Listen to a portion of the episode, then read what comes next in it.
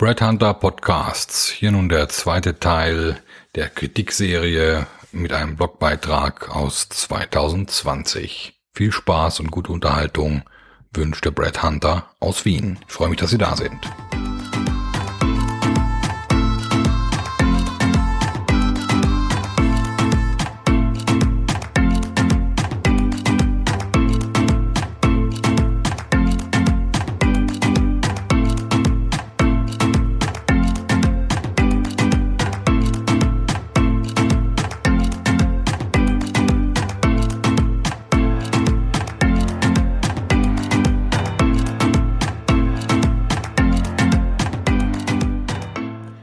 Schönen guten Morgen. Hier ist der Brad Hunter und heute geht es wieder um Kritik. Der zweite Teil über den positiven Effekt von Kritik. Lasst euch nichts erzählen.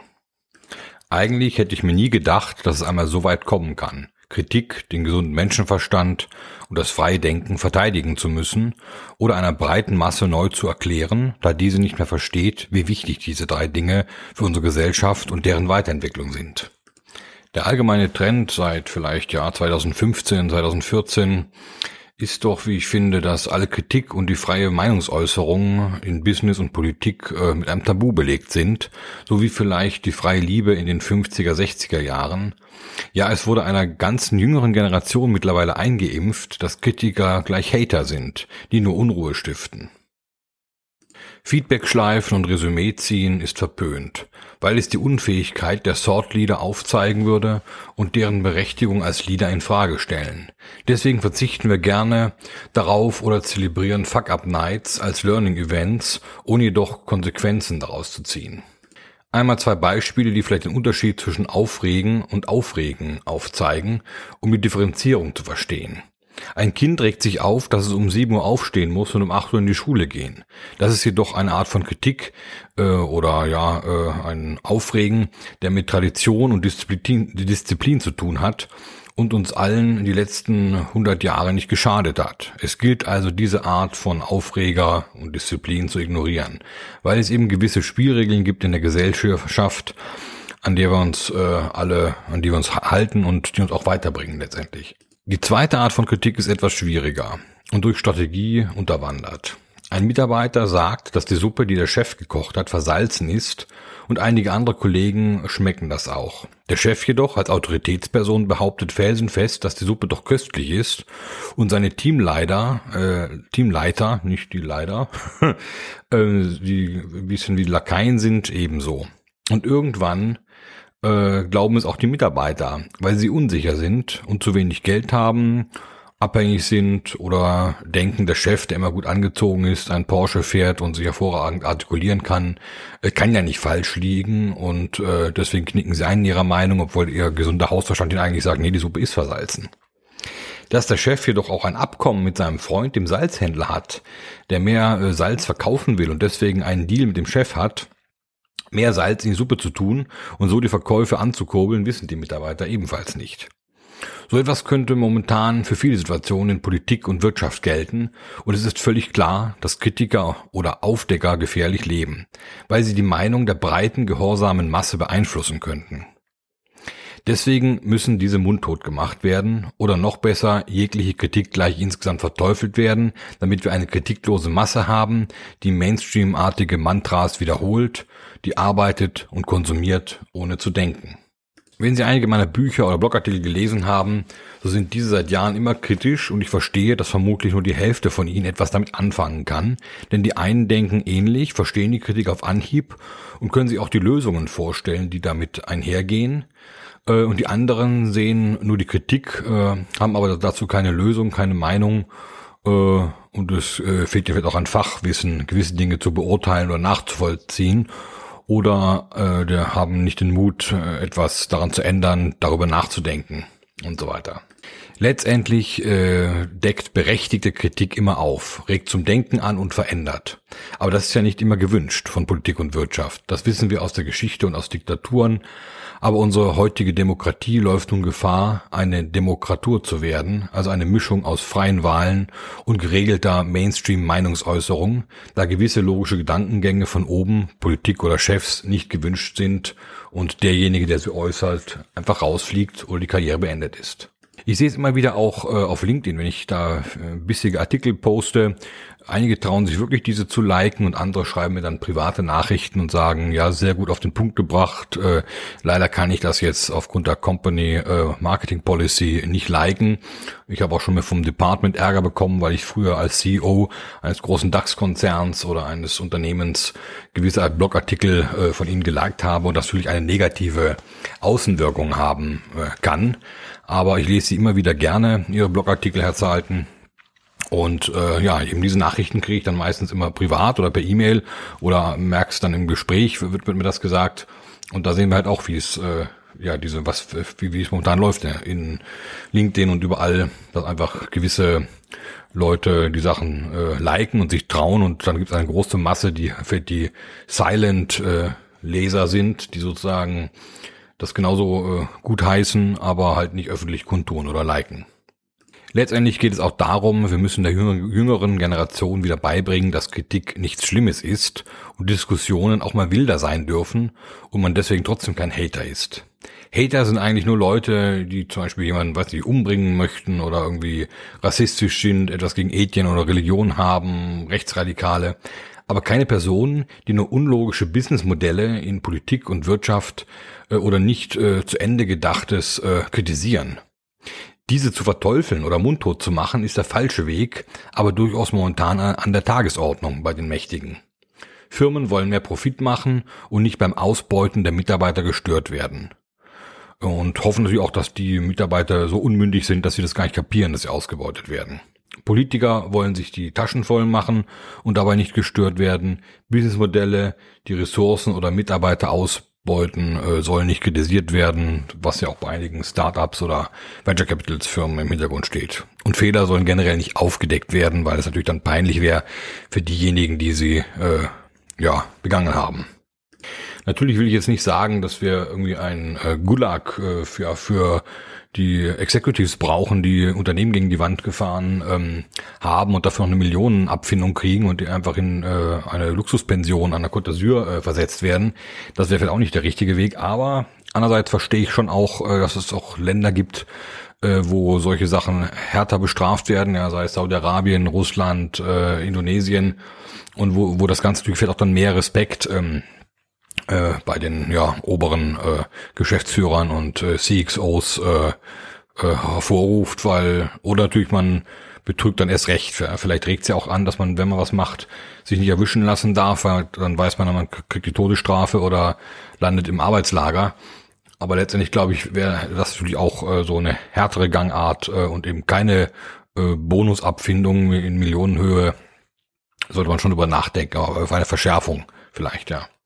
Es ist aktuell noch nicht ganz so düster wie 1984 von Orwell und unser momentanes Rückgrat sind die vielen KMUs und Familienunternehmen, die hervorragende Arbeit leisten und tolle Produkte haben. Aber es gibt durchaus auch Konzerne, wo die Mitarbeiter äh, in einer Art Sklavenarmee äh, dienen, die zu funktionieren hat. Diese alten Businessmodelle aus der Industrialisierung mit militärischen Strukturen müssen aufgebrochen werden, da sie ungesund für den Menschen sind und Funky Offices, Obstkorb und Kicker äh, können das nicht leisten, sondern eigentlich eine faire Bezahlung, neue Ideen und die Reduzierung der Gewinnmaximierungsschraube, die gerne jedes Jahr um 30 Prozent angehoben wird, anstatt mal zu konsolidieren. Unternehmer, KMUs und Familienunternehmen machen das auch mal, äh, ein Konsolidierungsjahr, bei börsennotierten Konzernen stehen immer die Shareholder und der Profit im Vordergrund, auch wenn momentan gerne gepredigt wird, der Mensch steht bei uns im Vordergrund. Ein schönes Mantra für Employer Branding, aber doch nur heiße Luft, wenn man genauer hinschaut und sie Zahlen, Fakten und Löhne anschaut. Wenn Sie also einen kritischen Artikel lesen, denken Sie erst einmal darüber nach, was der Schreiber sich dabei gedacht hat, was ihn dazu gebracht haben mag, etwas zu kritisieren und dass eigentlich jede Kritik etwas bezwecken will. Manchmal will Kritik etwas verändern, manchmal nur Kritiker mundtot machen, damit keine gravierenden Veränderungen stattfinden, die Businessmodelle und äh, Profit verändern könnten. Auch Machterhalt äh, kann ein Grund sein, Kritiker zu verteufeln.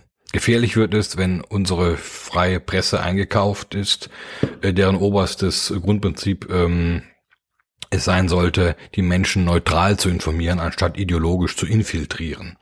Um das leisten zu können, braucht die Presse jedoch finanzielle Unabhängigkeit, was auch nicht immer gegeben ist. Schreibt so eine Presse nun immer nach der Nase ihrer Geldgeber, so entsteht Desinformation und reines Marketing. Und es liegt auf der Hand, dass äh, deren Kritiker dann auch gerne verteufelt werden oder eben Kritik äh, am System und den Medien äh, an sich generell unter Strafe gestellt wird. Wie einer Diktatur. Kritiker sind die Guten, solange es den Menschen nicht schadet. Don't be evil können wir uns eigentlich immer sagen. Im Alltag, im Business und in der Politik. Und ich glaube, jeder hat genug Empathie und gesunden Menschenverstand, um das auch zu unterscheiden. Und solange Kritik Missstände aufdeckt, hat sie ihm ihre Berechtigung, denn die Welt ist nicht rosarot und voller bunter Einhörner. Lassen Sie sich also nichts erzählen und bewahren Sie Ihren Hausverstand, den gesunden Menschenverstand, bei dem Veränderung immer positiv besetzt ist und Arbeit uns finanzielle Unabhängigkeit einbringen soll, anstatt viel Arbeit und ein Hungerlohn. Titel und bunte Offices sind nett, aber das Geld, das wir verdienen, bringt uns die wahre Freiheit und der Lohn ist auch eine Art von Anerkennung für unsere Leistungen. Wer nur mit Titeln und Obstkorb abgespeist wird und nur, die Executives einen fetten Bonus bekommen, sollte aufwachen und sich Gedanken machen, denn es gibt immer Weiterentwicklung und Verbesserungen und dafür sind auch die Headhunter da. Und durch kritisches Hinterfragen äh, ähm, ähm, das hilft dann natürlich auch, bringt dann auch weiter. Denn Kritiklosigkeit ist Stagnation und Stillstand. Ein weiterer Punkt wäre natürlich auch, dass man das wie vielleicht manche amerikanische Unternehmen macht, dass jeder Mitarbeiter zum Beispiel mal einen 20 oder 50.000 Euro Bonus bekommt. Das fände ich auch wirklich mal sinnvoll und wird auch den Leuten helfen, äh, die für etwas zurücklegen wollen in Krisenzeiten. Momentan sieht ja eher so aus, glaube ich, dass die Mittelschicht immer mehr zur Unterschicht wird und die Leute gerade so von der Hand in den Mund leben, obwohl sie einigermaßen gute Positionen innehaben, aber äh, wahrscheinlich auch immer auf den nächsten Lohn warten und am, am weiß ich, drei Tage vor Monatsende nicht mehr genug Geld in der Kasse haben. Ähm, das war natürlich für den Wirtschaftswunderjahren anders, ja, 60er, 70er Jahren. Aber ich finde generell diese Idee, jedem Mitarbeiter einen Bonus zu geben, äh, anstatt immer nur die Aktionäre zu bedienen oder nur dann die Vorstände, dass die dann, weiß ich, fünf oder zehn Millionen oder noch heftiger wie New York äh, bei großen Firmen dann mit zwei Millionen oder 100 Millionen nach Hause gehen. Ähm, da sollte man eigentlich schon auch äh, an alle denken. Wir brauchen jetzt hier kein kommunistisches System, aber ich glaube, äh, wenn jeder Mitarbeiter 20.000 äh, Euro Bonus im Jahr bekommt, äh, da freut sich jeder drüber, von der Sekretärin äh, bis zum Geschäftsführer. Und da sollte eigentlich wieder mehr Verhältnismäßigkeit geschaffen werden. Und viele Grüße aus Wien. Hier war Thomas Zahlten. Auf Wiederhören.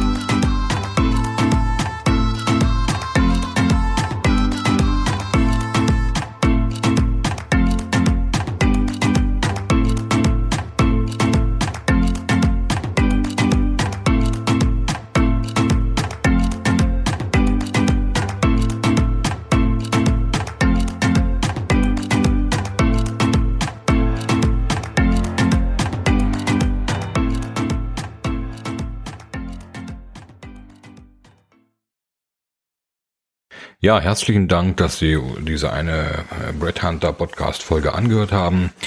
Es gibt natürlich noch weitere, die Sie äh, auch auf äh, breadhunter.group finden oder auch die Bücher auf Amazon, indem Sie nach Thomas Zahlten oder Brett Hunter suchen.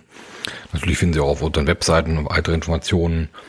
Ähm, weitere Podcasts wären zum Beispiel über echtes Unternehmertum ohne Startkapital und die letzten 30 Monate bei Brad Hunter oder der 50-jährige Systemfehler in der Personalberatung plus Smart Global Headhunting Speedboats oder ein Schritt zurück, um zwei Schritte nach vorne zu machen oder wie der Phönix aus der Asche nach dem Totalschaden von Brad Hunter 2008. Ein weiteres Thema wäre vom Podcast, wenn man eine Firma verlässt, verlässt man meistens auch die Kollegen, obwohl der Laden ja nur vom Kopf her stinkt. Oder Next Big Thing in Company Culture, zurück zur Zusammenarbeit aller Generationen. Aber auch das Zeitalter der Tipps, ohne das Ergebnis am Ende zu bewerten.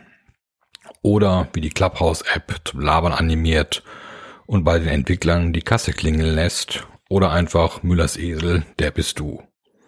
Des Weiteren haben wir einen Podcast zum Vorwort des Brett Hunter Buchs Nummer 7 vom März 2020 äh, und natürlich noch einen, der heißt Geistige Umerziehung durch Social Media Guidelines, Intoleranz der Toleranten, We are back in the 60s. In diesem Sinne noch einen schönen Tag und viel Spaß beim weiteren Stöbern auf breadhunter.group.